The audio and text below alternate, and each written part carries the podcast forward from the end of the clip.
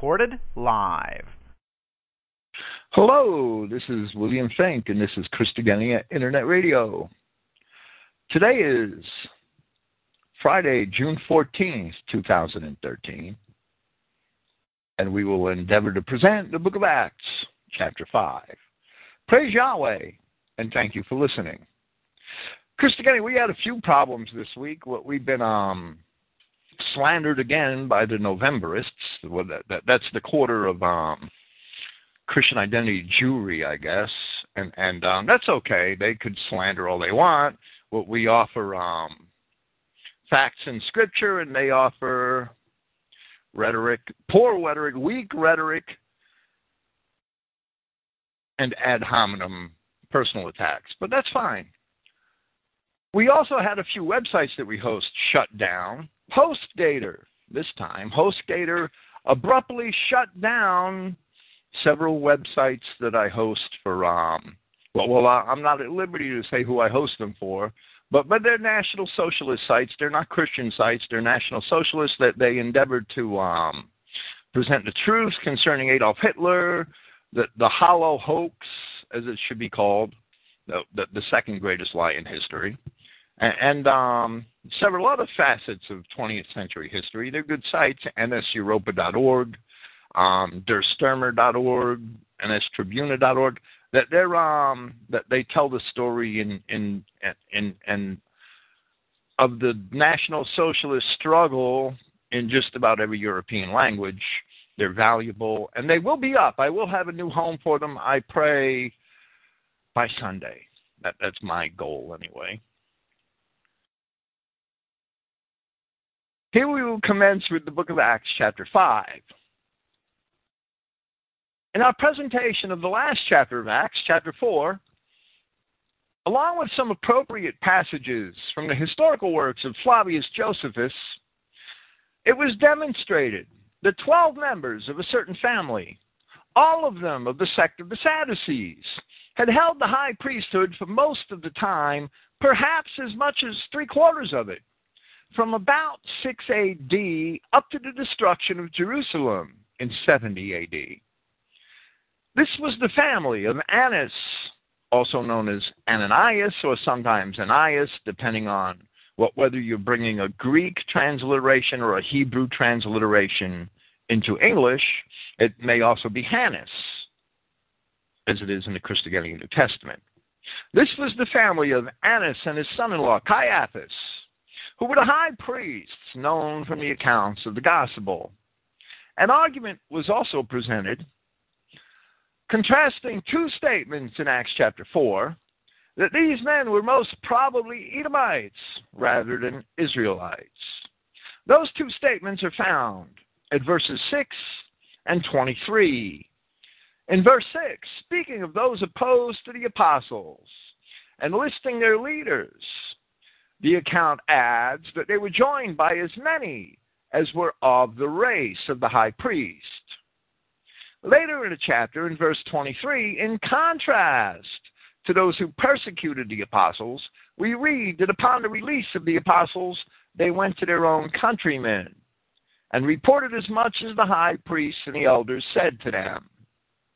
It was established that in other writings of Scripture, the apostles considered all Israelites to be of their own race. Yet in Acts chapter 4, we see that such was not true of the high priests, whom the apostles considered to be of a distinct race. Therefore, it seems that the high priests of the time, while they were certainly Sadducees, were also very probably Edomites. At the end of Acts chapter 4, we are given a brief description of a growing post Pentecost apostolic Christian community, which had already been described in Acts chapter 2, and which we discussed in detail while presenting that chapter. Here we shall reread that description at the end of Acts chapter 4, since it relates directly to the first events which are described in Acts chapter 5. And the multitude, from verse 32, of those believing were of one heart and soul, and no one reckoned any of his belongings to be his own, but everything was common to them. And with great power the ambassadors delivered the testimony of the resurrection of Prince Joshua, and great favor was with them all. Indeed, neither was there any deficiency among them, for as many as were owners of farms or houses, selling them brought the proceeds of the things sold, and set it by the foot of the ambassadors. And they distributed to each, just as any had need. Then Joseph, who was called Barnabas by the ambassadors, which is interpreted son of consolation, or son of encouragement, as we explained, a Levite, a Cypriot by birth, selling a farm belonging to him, brought the money and set it before the feet of the ambassadors. Cypriot is actually Cypriot in Greek. I've heard some people make the claim that the K was like an S to the Romans, and that's simply not true. I don't know how or when or why, but sometime in the late medieval period of the Roman Catholic Church, the Roman C, which was hard in classical times, it can be established that it was pronounced hard like the Greek K, and like we sometimes pronounce that letter C in English, right? Somehow it became soft into like an S type sound, a sibilant, I guess that's called, right? And, and that happened very late in history after the fall of classical Rome. And with that side note, we will commence to Acts chapter 5, verse 1. And a certain man named Hananias, a name very familiar to that of the high priest Hannas, with Sapphira his wife, very similar, I'm sorry, sold the property and set apart some of the proceeds. And his wife, being an accomplice, and having brought the one portion, set it by the feet of the ambassadors. Then Peter said, Hananias, why has the adversary filled your heart for you to lie to the Holy Spirit and set apart some of the proceeds from the land? Small translation notes the Codex Bezae and the majority text have for you to set apart. The text follows the, the text of the Christogenea New Testament, which I am presenting here, follows the um, fourth century papyrus P8 and the codices Sinaiticus, Alexandrinus, and Vaticanus. Earlier in the verse, rather than filled, the Codex Sinaiticus has a word which is very similar in form and may have just been a scribal error, which may be rendered as incapacitated. Translating verse 3, I chose to render that word, Satan, with a capital A here, the adversary, primarily because it appears with the definite article as a substantive, ho satanas, and therefore it refers, in common Greek usage, to a particular entity. However, that does not necessarily mean that one of Yahweh's capital A living adversaries here on earth, of which there certainly are many, had persuaded Hananias to do such a thing. Neither does it necessarily mean that some demon or some angelic being had directly caused Hananias to do such a thing. But rather, under the power of the wicked one, the whole world lieth in wickedness. 1 John chapter 5, verses 18 and 19. And so we see in James, in his epistle, Whosoever therefore will be a friend of the world is the enemy of God. Important concept here. In Luke chapter 4, we read this And bringing him up, speaking of Christ. He, speaking of Ho Diabolus, the devil, right, showed him all of the kingdoms of the inhabited earth in a moment of time. I would interpret this as being one of Yahweh's capital A living adversaries here on earth, a genetic adversary. Then the false accuser, or Ho Diabolus, the devil, said to him, I will give to you the authority over all this and their honor. Because to me it was delivered, and to whomever I wish I could give it. The eternal enemies of God, those capital A adversaries, collectively Satan, the descendants of those fallen angels who very often mix their seed with every kind, including ours, including Adam kind. That's why we have Jews today, right?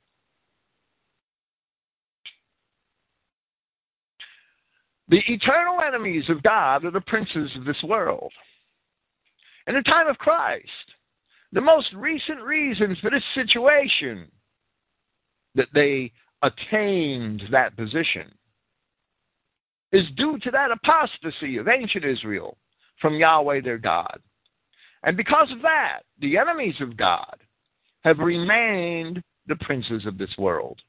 And they have nothing to do with Christ, referring to John chapters 12, verse 31, 14, verse 30, and 16, verse 11. The world, the society, having been perverted by the enemies of God, then seeking after the things of this world, one's heart is filled by the adversary, because those adversary to God are the princes of this world. When you chase the things of the world, you chase the enticements which the adversaries of God use to lure men away from God, which are the riches and the comforts and the lusts and the vices of this world.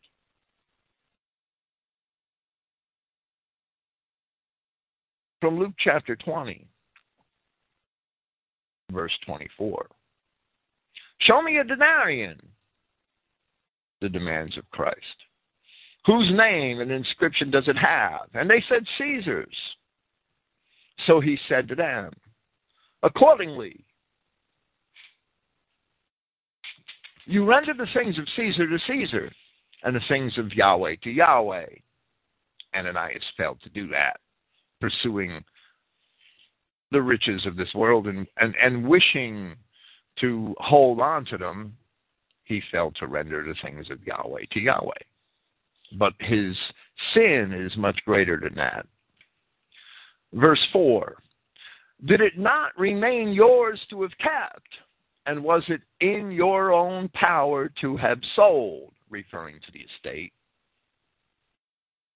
While we are not told any of the details whereby Hananias and his wife had agreed to join this Christian community, we do see it described in Acts chapter 4 at verse 34 that those who joined the community had sold whatever property they had and turned the proceeds of the sales over to the use of the community.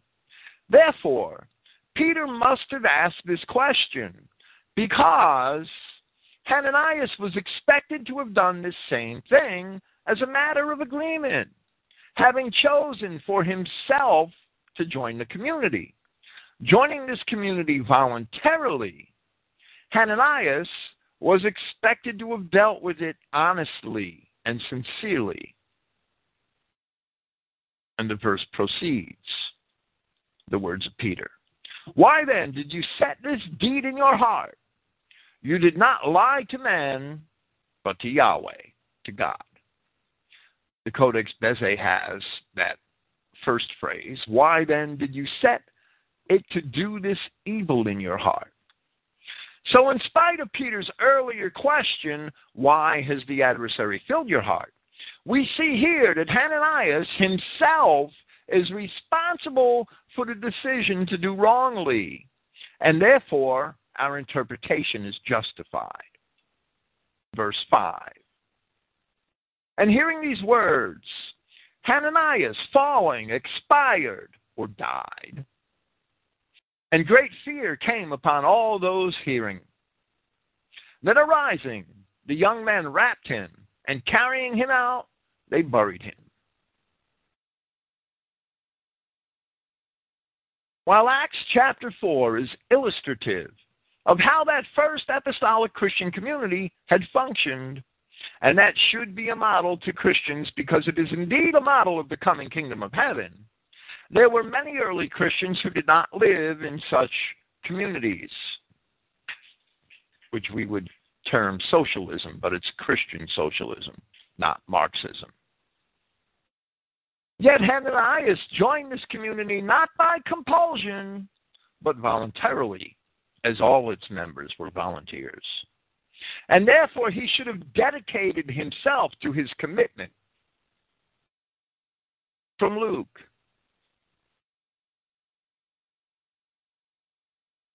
Chapter 9. From verse 57.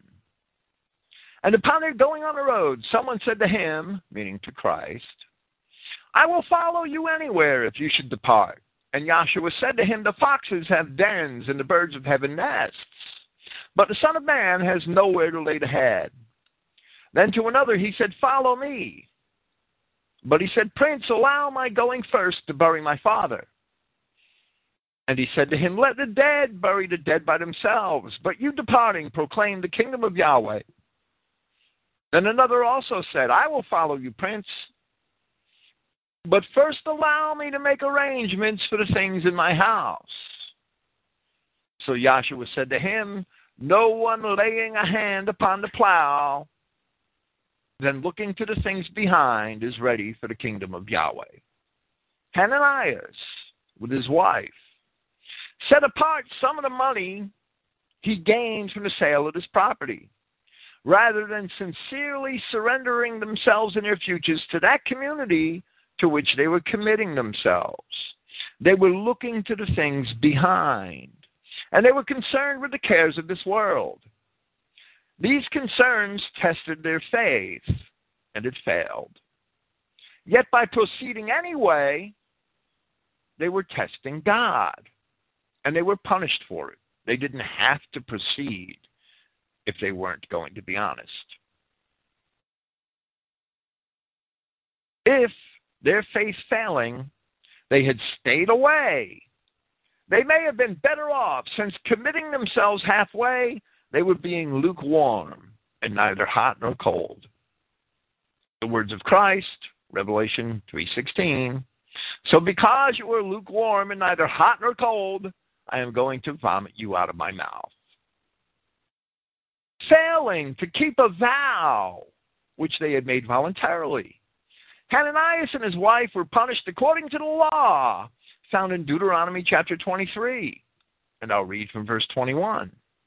When thou shalt vow a vow unto the Lord, unto Yahweh thy God, thou shalt not slack to pay it, for Yahweh thy God will surely require it of thee and it would be sin in me. And in verse 22, we see that Hananias and his wife had an opportunity to withdraw. But if thou shalt forbear to vow, it shall be no sin in thee.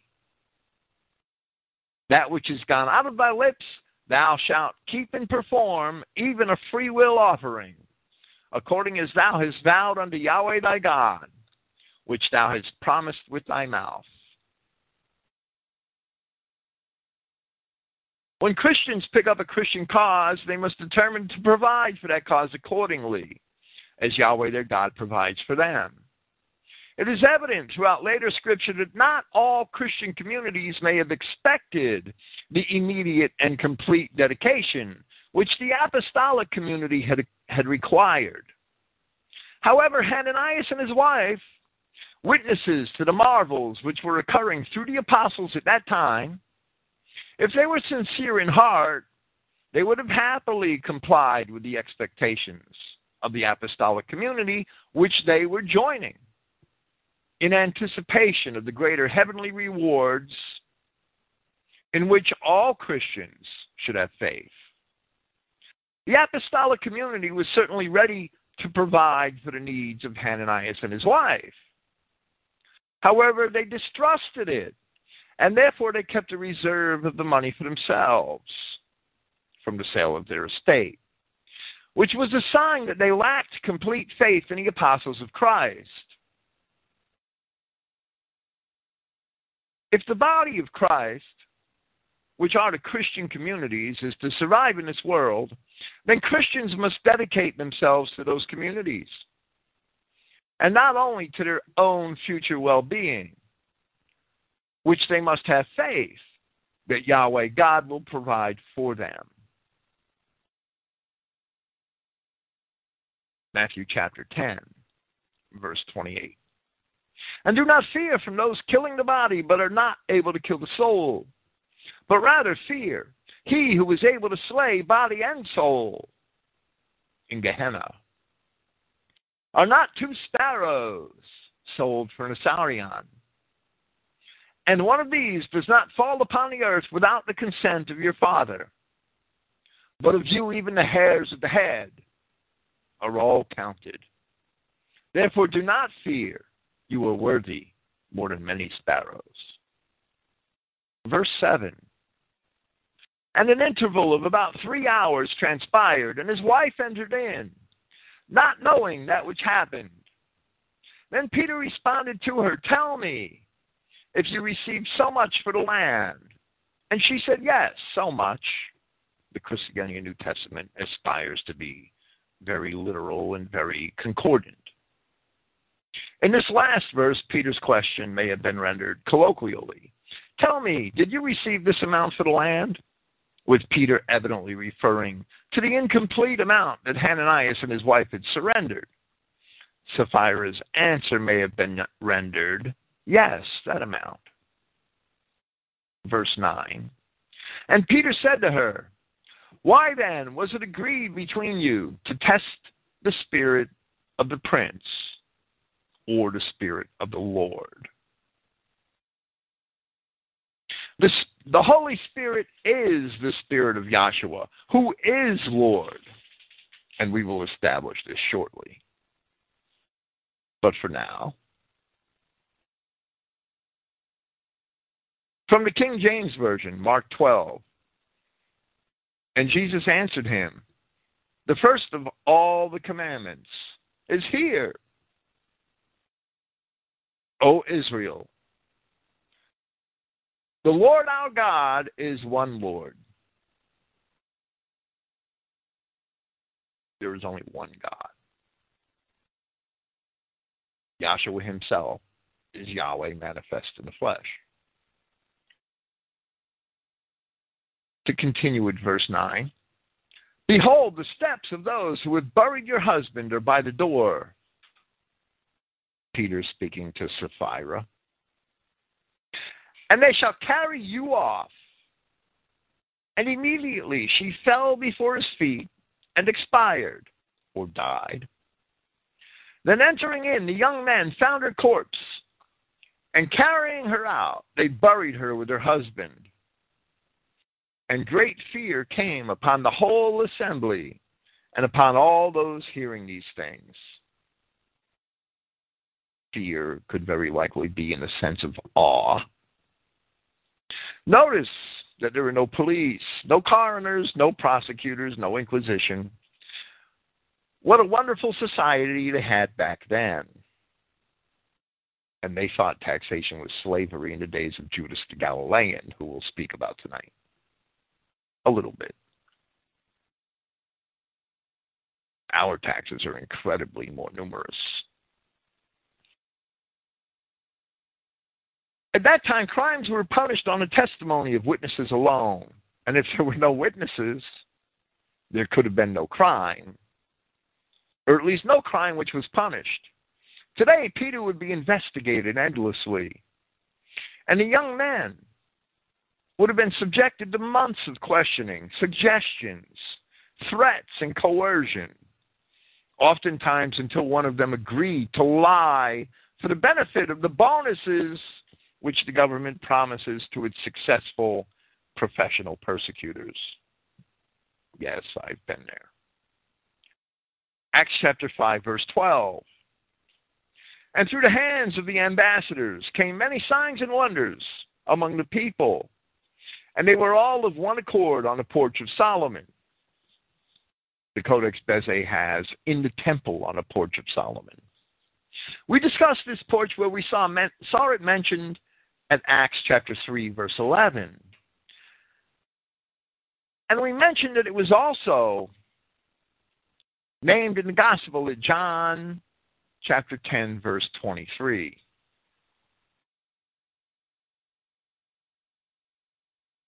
This porch or cloister, as Whiston translated the word, must have been quite large, for it seems from the Gospel accounts that it was able to hold thousands of people.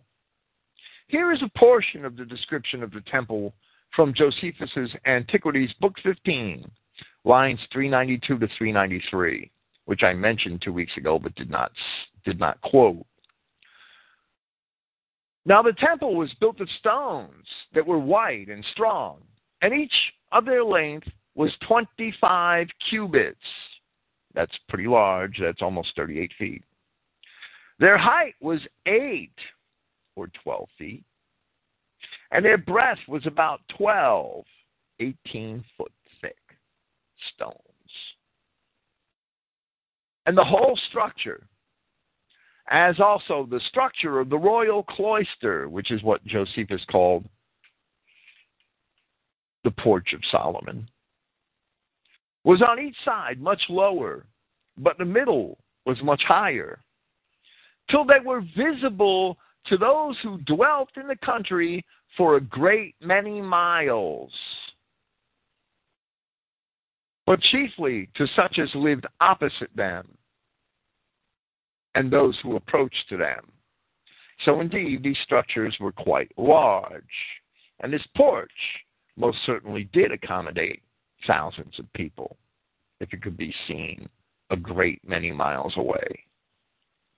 Verse 13 and not one of those others dared to join with them.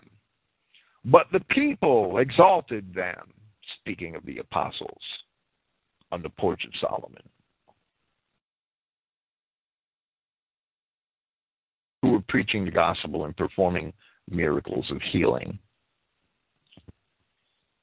The phrase of those others explicitly distinguishes a certain group, as opposed to the phrases their own countrymen in Acts 4:23 and but the people here in the same passage. The phrase is literally of those remaining. For which we may refer to Thayer's Greek English lexicon of the New Testament at the word Loipos. Loipos, Strong's numbers 3062, 3063, and 3064. The word has three Strong's numbers because Strong divided certain words by their parts of speech and how they were used by, by the Greeks and, and, and in the New Testament at various times, and also by the Hebrews. That's why this, if, if you check in the Hebrew dictionary in Strong's Concordance, you'll see four different numbers for the word Adam. One's a one's a noun, one's a proper name, one's an adjective. Strong divided his lexicon by the parts of speech. So Loipos has three Strong's numbers, but it's only one entry in a real Greek lex- lexicon or a Greek New Testament lexicon such as Thayer's. Thayer says at his entry for Loipos, with certain distinction and contrast, it means the rest, who are not of the specified class or number. That's how Thayer defined the word. It means, and it means are my words, with a certain distinction and contrast, the rest, who are not of the specified class or number. And although Thayer omits mention of this particular instance in any of his examples which he gives of the use of this word, the phrase those others refers to people who are clearly not of the people mentioned later in the same verse, but rather it refers to a distinct group. Being Sadducees, and as we are informed at Acts 4 6, of the race of the high priest. They are not Israel. And that's what I believe the Acts in these two chapters is telling us. They are not Israel, and they are therefore those remaining, which is what the phrase literally means, as the word may also have been rendered to indicate those remaining apart from Christ, apart from the apostolic Christian community. This language clearly shows that those others could not possibly be apart with these Christians. That they would not dare to join them shows that they could not be Christians even if they wanted to. Verse 14. And still more, they, meaning the apostles, added to those believing in the Prince, or the Lord, if you will, a multitude both of men and of women. Consequently, even to bring out those with sicknesses into the streets, and to set them upon cots and couches.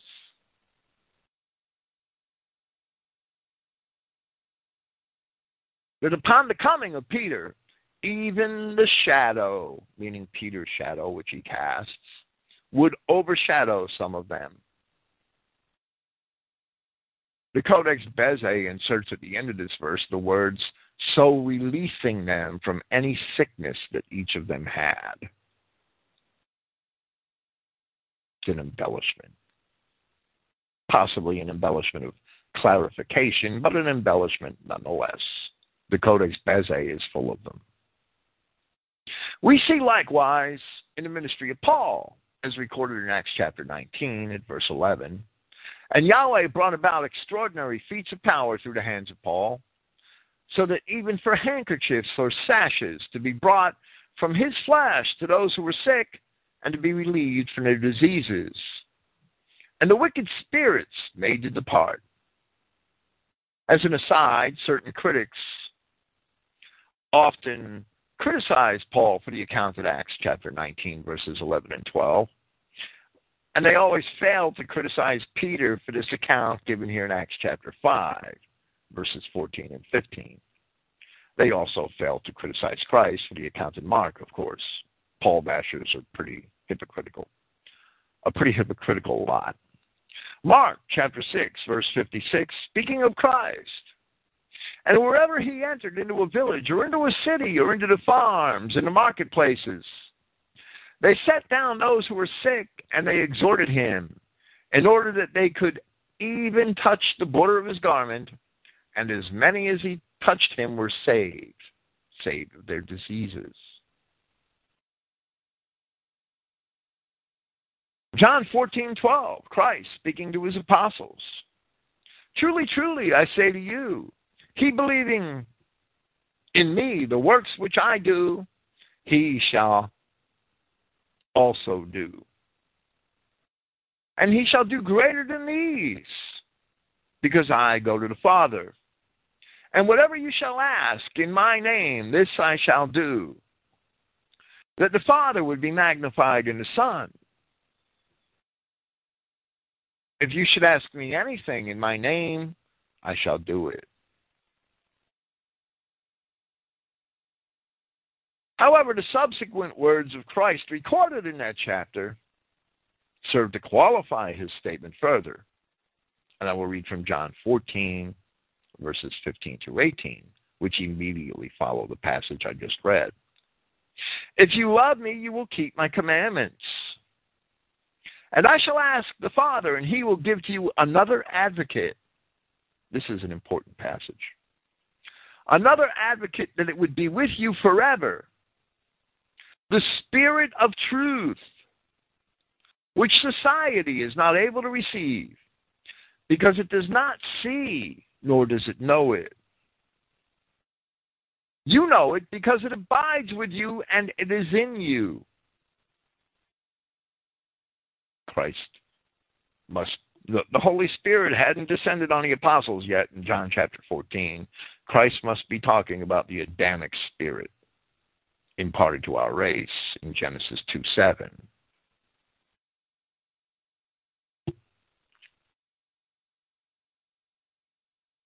Then in verse 18 of that chapter of John, he states, I shall not leave you fatherless. I come to you. I come to you.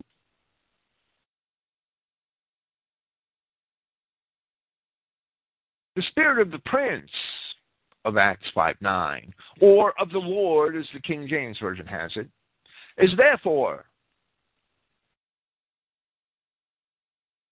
one and the same as the Spirit of Yahshua Christ. I come to you. Where we see it recorded here in John chapter 14 that he talks of that Spirit and tells his companions that I come to you. And John 14, 18 again elucidates for us that Christ is also the Father. Although the King James Version takes a Greek word, the word orphanos, from which we get the English word orphan, right? It takes that word, which literally means fatherless or parentless, and it renders it rather strangely as comfortless. Now, it is true that from the time of the tragic poets, the word can mean bereaved, but it first means fatherless or parentless. Christ is talking about his departing from the apostles. And he also says that he will return to them. I come to you, but in a different form, in the form of the Spirit. He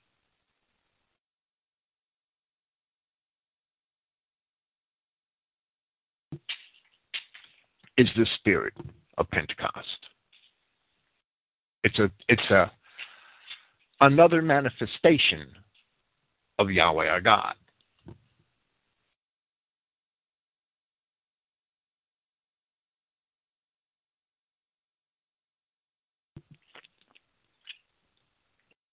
Verse 16.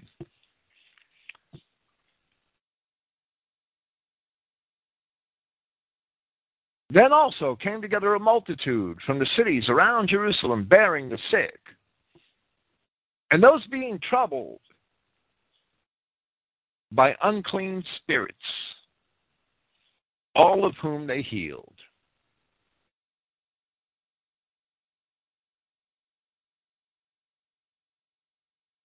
The Codex Bezae and the majority text have from the surrounding cities into Jerusalem.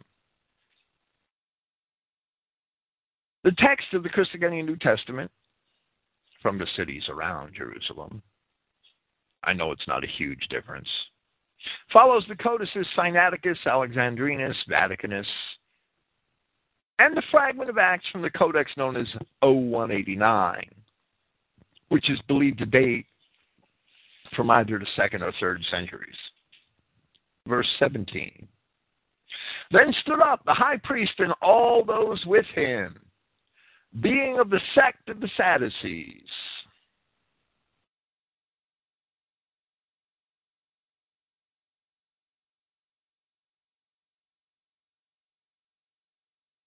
Filled with jealousy, and laid the hands, the majority text has their hands, so does the King James, of course, and laid the hands upon the ambassadors and put them in public custody. This should serve as absolute and final proof of our contention that these high priests were of the sect of the Sadducees, which Josephus also helps to elucidate, and which we discussed at great length in our presentation of Acts chapter 4. The Greek word zelos, Strong's 2205, here is jealousy. at the end of verse 17. It may have been rendered as envy. While the word may be translated or really transliterated as zeal, it's the root, it's the origin of our English word zeal, in some contexts.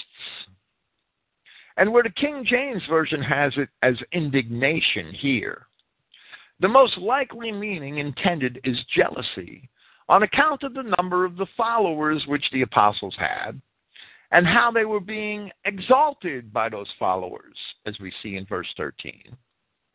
While the Sadducees may have had zeal for their own beliefs, which were so far different, yet there is no record of the Sadducees physically attacking and arresting any of the, any of the other sects, such as the Pharisees or the Essenes, for such a reason as that.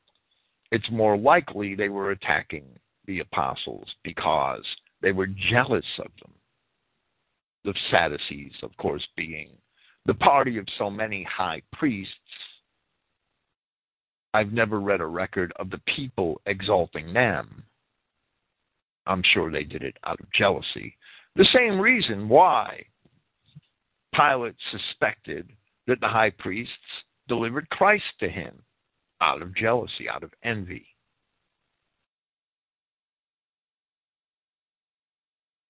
The Codex Bezae inserts at the end of verse 18 the words, and each went to his own place. Another embellishment, right? The phrase in public custody may have been rendered in custody in the public prison, where prison is inferred, or simply in the public prison. The word translated custody is teresis, a watching, a keeping, a guarding, or a means of keeping, a place of custody. The language at verses 19 through 23, where we see the words translated as cell and as jailhouse, Phulake and Desmoterion, shows that the high priests both had and used their own jail facility within the temple complex. As we discussed here in Acts chapter 4, at the first arrest of Peter and John and as we shall also see later in the accounts concerning Paul of Tarsus. They had their own jail at the temple. The Sadducees ran it. Verse 19. But a messenger, or an angel, but a messenger of the prince by night, opening the doors of the cell and leading them out, said, You go and standing you speak in the temple to the people all the words of this life. The words of this life, they are the gospel. The words we should live by, the words by which we should govern our lives. John 6:67 Therefore Yahshua said to the 12 Do you not also wish to go away?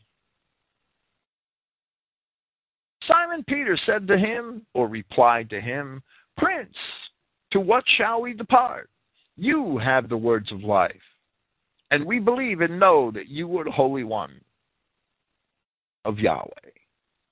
At Philippians 2:16, Paul also refers to the gospel as the words of life. Verse 21. And listening, they went before dawn into the temple and taught. But arriving, the high priest and those with him convened the council and all of the elders of the sons of Israel. And they sent to the jailhouse to bring them. But the attendants arriving did not find them in the cell. So returning, they reported it, saying that we found the jailhouse barred in all security, and those standing watch by the doors. But opening them, we found no one inside. The implication is that the angel was a supernatural and not an earthly angel, since the watch should have prevented any escape by human hands. Other such miraculous escapes from prison are recorded in Acts chapters 12 and 16 of both Peter and Paul. Of course, Paul was helped by a an event of nature an earthquake. If we are in prison, we can rest assured that Yahweh wants us in prison, whether for our trial or our edification, or both. When we are released, that is also the will of Yahweh. Regardless of how the release itself is achieved, the prophets Jeremiah and Daniel were also in prison. And as the words of Christ in Matthew chapter 25 should teach us, we should not despise our brethren in prison, where he says, I was in prison, and you came unto me. However, we should indeed ostracize our brethren who are unrepentant sinners.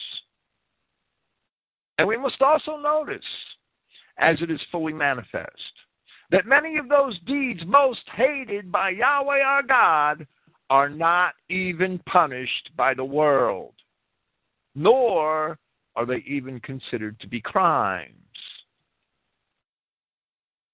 Things such as blasphemy and race mixing. Verse 24.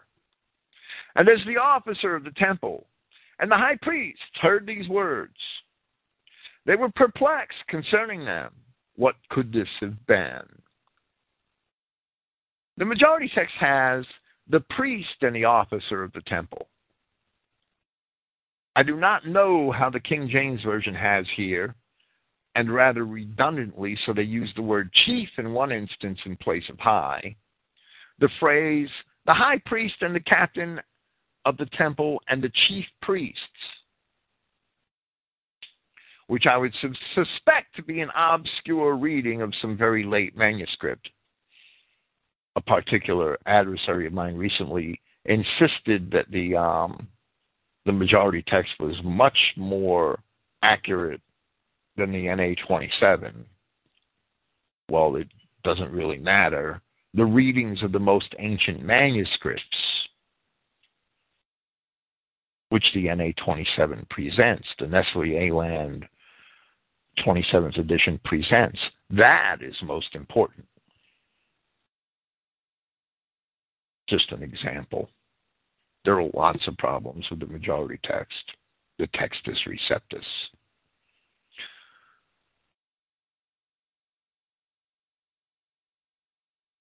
Verse 25. But someone arriving announced to them that, Behold, the men whom you put into the cell are standing in the temple and teaching the people. Then going out, the officer with attendants brought them, not with force, now, here the Codex a wants the word not, which seems to be an error in transcription. For they feared the people lest they should be stoned. The Codex Alexandrinus and the majority text have that they would not be stoned. Of course, it was the Sadducees who feared being stoned by the people who were exalting the apostles. So they couldn't seize them with force. They had to be careful and treat them with kid gloves. So it is absolutely evident that the high priests at the time of the crucifixion were Sadducees, and of those earliest persecutors of Christians were Sadducees, those who deny that there is any other world or life than this one. Those who deny the existence of the spirit, of angels, of the resurrection, or of any sort of an afterlife. The Sadducees deny all those things.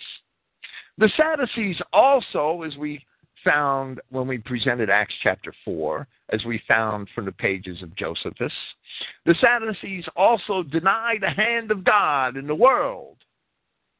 In that same place in Josephus, we saw that the Sadducees consider morality to be relative to the individual.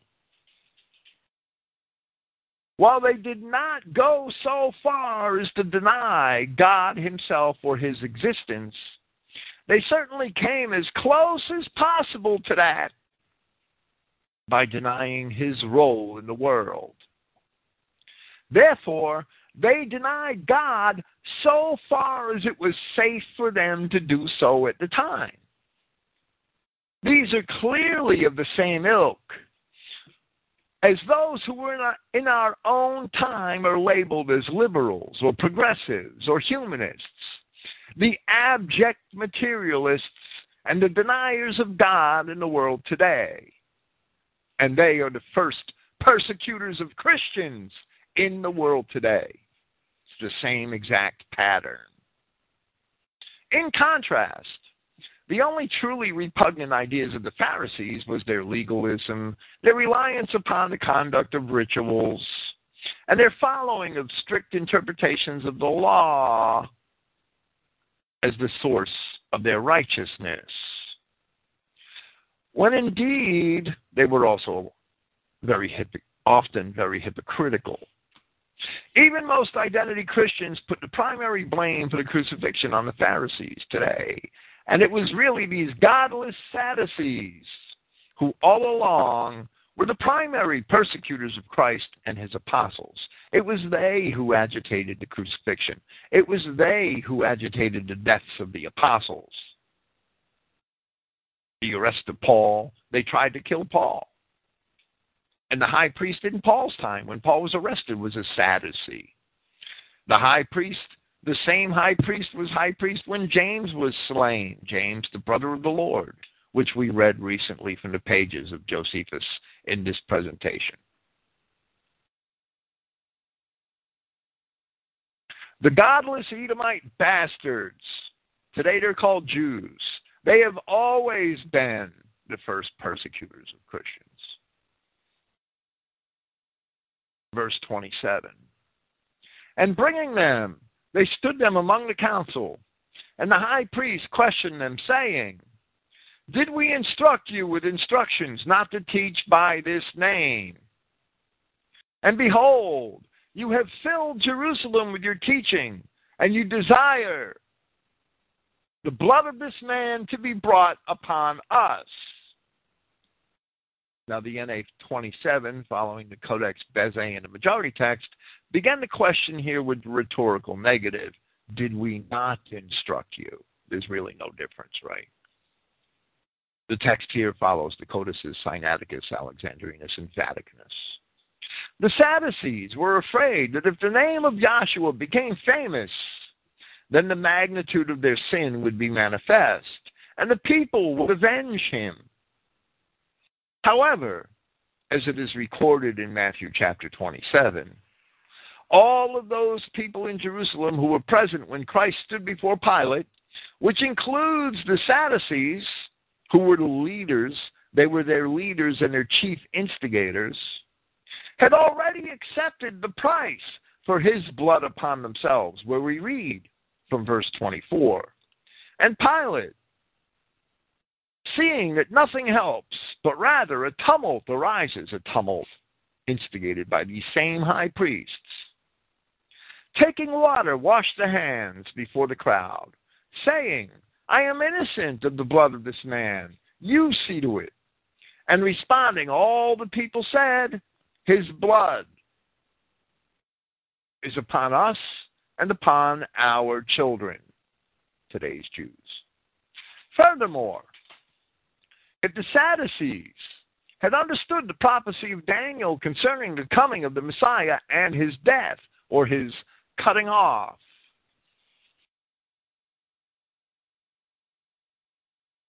on behalf of the people, they may have also understood that the destruction of Jerusalem was inevitable. For that same passage in Daniel chapter 9 states 70 weeks 490 prophetic years, are determined upon thy people and upon thy holy city to finish the transgression and to make an end of sins and to make reconciliation for iniquity and to bring in everlasting righteousness and to seal up the vision and the prophecy and to anoint the most holy. Know therefore and understand that from the going forth of the commandment to restore and to build Jerusalem under the Messiah the Prince shall be seven weeks, and threescore and two weeks. The street shall be built again, and the wall even in troublous times. And after threescore and two weeks shall Messiah be cut off, but not for himself, and the people of the prince, meaning that Messiah, the prince of verse 25. And the people of the prince that shall come shall destroy the city and the sanctuary. And the end thereof shall be with the flood. It was, it was with the flood of Roman soldiers, Edomite bastards, and fire and brimstone. Where Josephus says that 1.1 million people were slain. And the end thereof shall be with the flood. And under the end of the war, desolations are determined. And he shall confirm the covenant with many for one week. And in the midst of the week, he shall cause the sacrifice and the oblation to cease. And for the overspreading of abominations. And Joseph, Josephus describes Jerusalem in this period leading up to its destruction as a pretty vile and disgusting place, full of pretty vile and wicked people. And for the overspreading of abominations, he shall make it desolate, even until the consummation. And that determined shall be poured upon the desolate. As Christ told them, Your house is left unto you desolate. So be it. That's the way it was. They are the enemies of God. Later, Paul indeed understood these words of Daniel, and approximately 15 years before they were fulfilled, he told the Romans, to whom he addressed his epistle in Romans 16:20, as the King James version has it, and the God of peace shall bruise Satan under your feet shortly. Satan who is manifest in the Edomite Jew. That's one manifestation.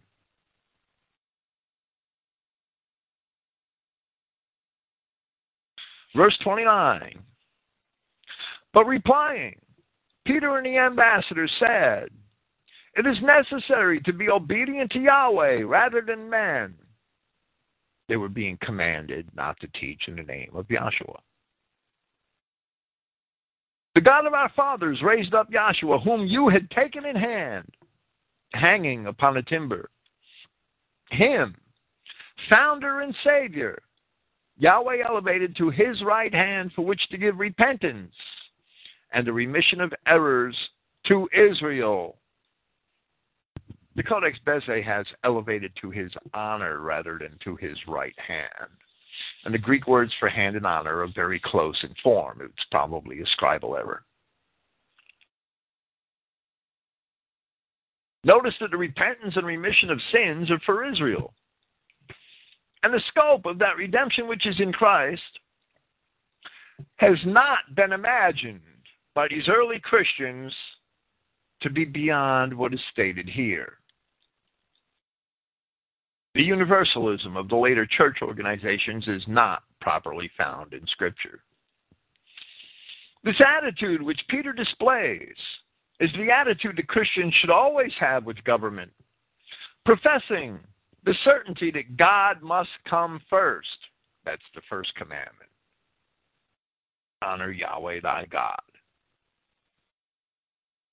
While we are all under the subjection of the governments of man, which Paul explained in Romans chapter 13, and which Peter also advises in his epistles at 1 Peter chapter 2 verses 13 through 17.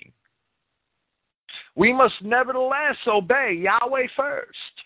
If that means that we are persecuted by an unjust government, so be it. There is no guarantee that Christians would not be persecuted.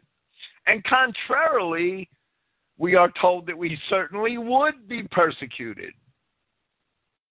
Luke 6:22 Blessed are you when men hate you and when they separate from you and they reproach and they cast out your name as evil because of the son of man. Rejoice in that day and leap for behold your reward is great in heaven For in accordance with these same things did their fathers to the prophets. 1 Peter, verse 4. I'm sorry, chapter 4, from verse 15. For not any among you must suffer as a murderer, or a thief, or an evildoer, or as a meddler in the matters of others.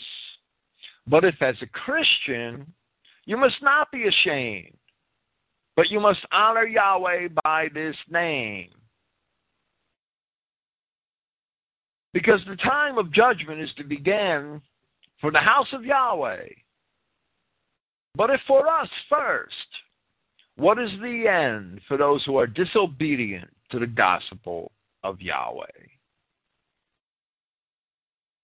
Verse 32, Acts chapter 5. And we are witnesses of these words. And the Holy Spirit, which Yahweh has given to those who are obedient to him. There's some differences among the manuscripts here. The Codex Vaticanus says, and we are witnesses by him. The majority text has, and we are his witnesses. Psalm 95.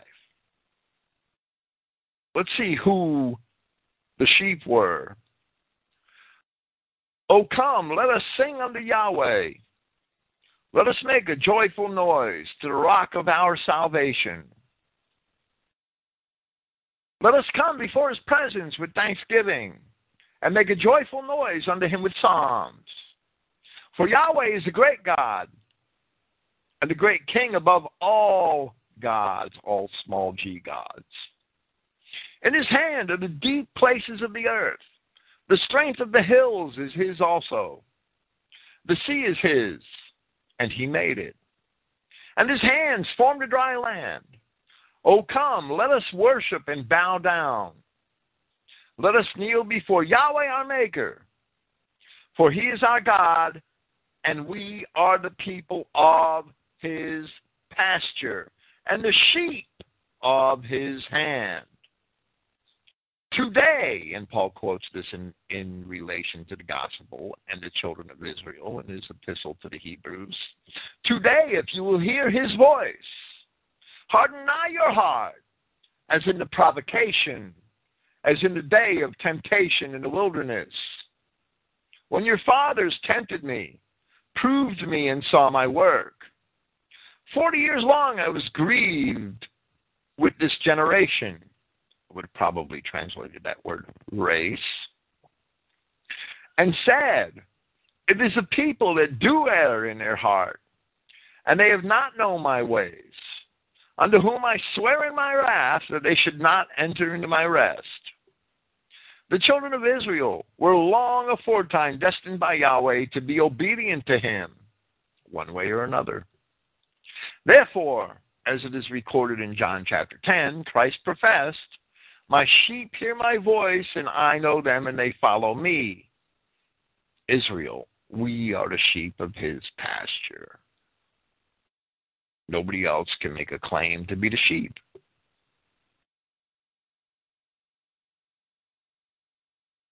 And I give unto them eternal life, and they shall never perish, neither shall any man pluck them out of my hand. Therefore, not everyone is a sheep. Therefore, when Christ said, My sheep hear my voice, that too is a matter of prophecy. Psalm 95.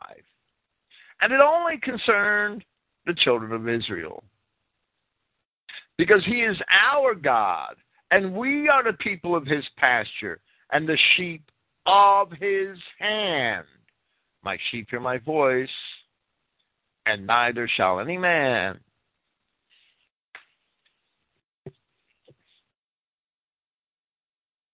pluck them out of my hand.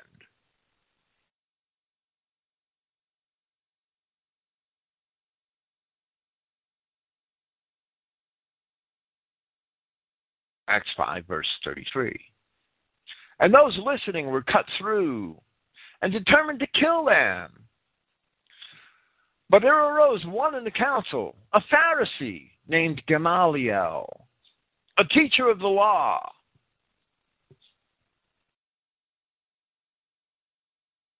Held in honor by all the people. Gamaliel is mentioned again. at Acts 22 3, where Paul professed to be one of his students. He commanded the men to be put outside for a while. The Codex Bezae and the majority text read apostles there rather than men. Literally, the phrase to be put outside for a while is to do a while outside. Verse 35. Then he said to them, Men, Israelites, take heed for yourselves. What you are about to do to these men. For before these days stood up Theudas, saying for himself to be somebody to whom was attached a number of about 400 men, who was slain, and all as many as were persuaded by him dissolved and came to nothing. Theudas and his fate are mentioned by Josephus at Acts, Book 20, lines 97 through 98. And I'll quote Now it came to pass, while Fadus was procurator of Judea, that a certain magician, imagine that, whose name was Theudas, persuaded a great part of the people to take their effects with them and follow him to the river Jordan. For he told them he was a prophet, and that he would, by his own command, divide the river and afford them an easy passage over it. And many were deluded by his words. However, Fadus, the Roman procurator, did not permit them to make any advantage of his wild attempt, but sent a troop of horsemen out against them, who falling upon them unexpectedly slew many of them, and took many of them alive. They also took Theudas alive, and cut off his head, and carried it to Jerusalem. Verse 37, the words of Gamaliel. After that, arose Judas the Galilean, Judah, literally, or Judas, the Galilean in the days of the registration, and people revolted behind him. And he was destroyed, and all as many as were persuaded by him were scattered.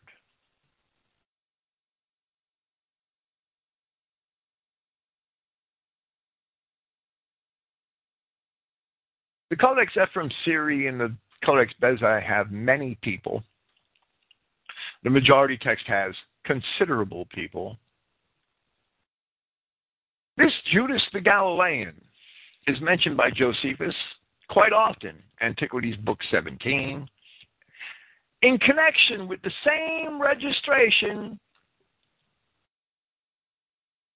which Josephus calls after a different Greek word which means evaluation at Antiquities Book 18 and in Wars Book 2 in connection with the same registration we read about at the birth time of the birth of Christ.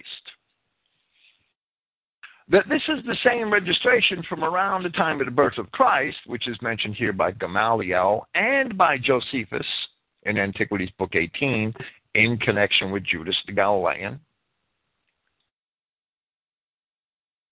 We can be certain because both Josephus and Luke connect that registration to that same Quirinius who was the governor of Syria, as Luke says in chapter 2 of his gospel.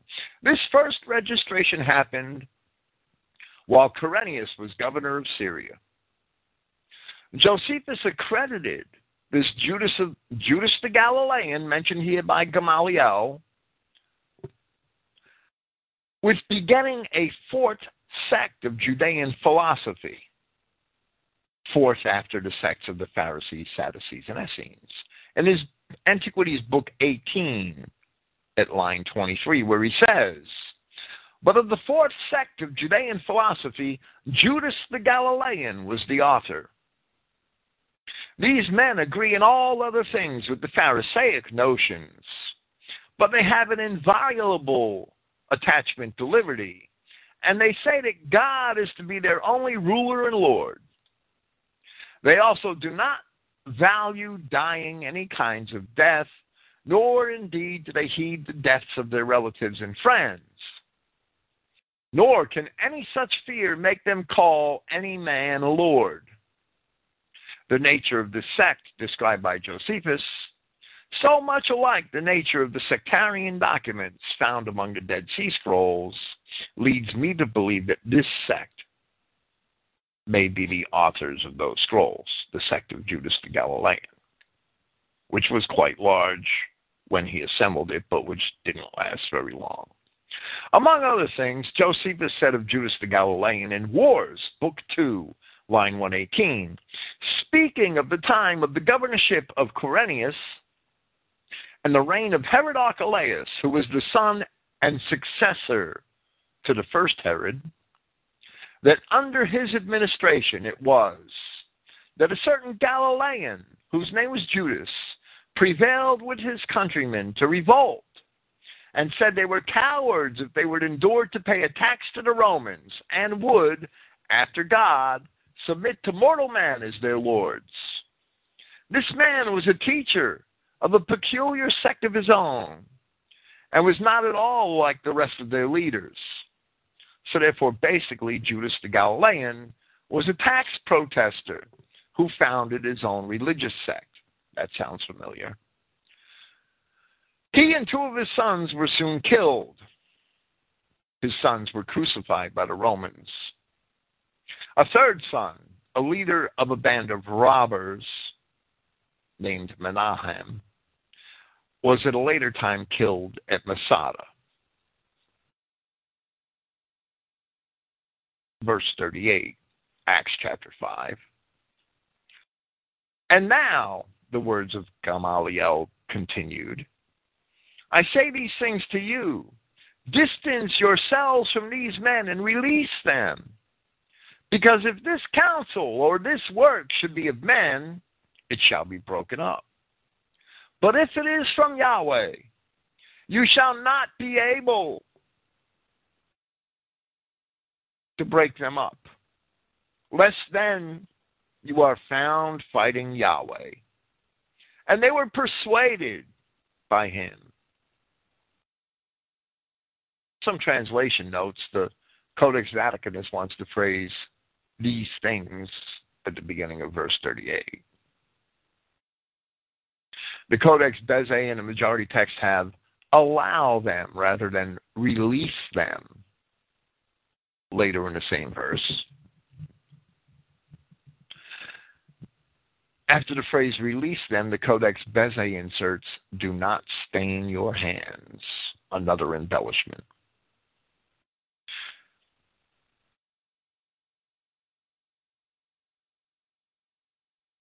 The Codex Ephraemi Syri and the majority texts have break it up. Where it says, it shall be broken up. At the end of verse 38.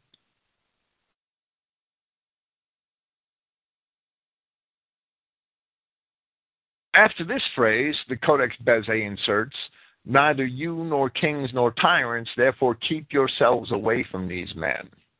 That's a large embellishment. Verse 40, Acts chapter 5. And calling forth the ambassadors, flaying them, they instructed, the word may be rendered they commanded, they instructed them not to speak by the name of Yahshua and released them. So then, they went rejoicing from the presence of the council because they had been deemed worthy to, to be dishonored on behalf of the name. Blessed are you. The majority text has on behalf of the name of Yahshua or Jesus. Verse 42 And every day at the temple and at each house they ceased not teaching and announcing the good message of Christ Yahshua. The advice of Gamaliel here was very wise, and it was perfect for the situation. He basically challenged the council to let these men go because Yahweh was in control of the fates of men. And if they were indeed heretics, Yahweh would punish them. This is exactly the same attitude later displayed by Paul, where at Romans 8:31 he asks, "What shall we say then to these things?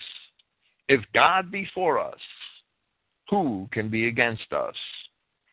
Gamaliel offered very sage advice without embracing or endorsing Christianity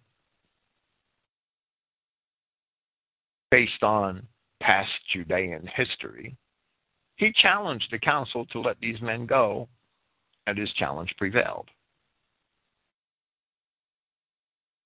On the basis that if God is for us, who can be against us? 2 Chronicles chapter 13 from verse 12. And behold, God himself is with us for our captain, and his priests with sounding trumpets to cry alarm against you. O children of Israel, fight ye not against Yahweh, God of your fathers, for you shall not prosper. Many identity Christians, and, and especially those of the party to Paul bashers, have unjustly criticized Paul for having been educated at the feet of Gamaliel which is this same man. However, here, Gamaliel proves that he is much more faithful a man than many of the Paul bashers, than many of the critics of our Bible.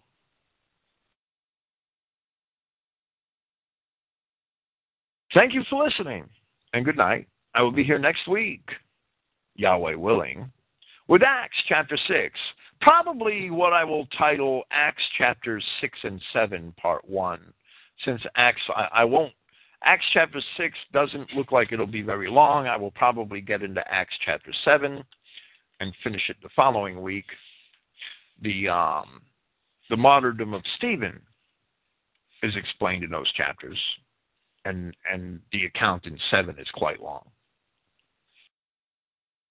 I will be here tomorrow night with a discussion with Sword Brethren on National Socialist German economic policy. That might sound boring. I don't think it'll be boring, and it's important. Because first we have to understand why the Jews, why world Jewry had to destroy Adolf Hitler's Germany. Second, we have to understand that Adolf Hitler's Germany was only seeking economic freedom from world Jewry. That same economic freedom that the founders of this nation sought 250 years earlier, or perhaps 150 years earlier, and I can't add. Another thing that has to be understood is that the economic program in place in National Socialist Germany and, and well advertised was certainly not Marxist it was a free enterprise based system. Another thing that has to be understood is that a nation worried about export debits and credits is not the kind of nation that has plans to take over the world. And, and there are many, many National Socialist documents which lay to rest all the lies of the Jews if Christians would only read them. So I believe tomorrow night's presentation will be important. I pray that it's relevant. I, I'm sure it will be. This weekend, the Saxon Messenger for May, I'm running a little late. The Saxon Messenger for May will be announced in an email from christogenea.org. I pray on Sunday. That's my plan. And we're also late with Christian Emma, Clifton Emahiser's newest publications, and, and I pray to have them out in the mailing Monday or Tuesday. Praise Yahweh. Thank you for listening. I'll be here tomorrow.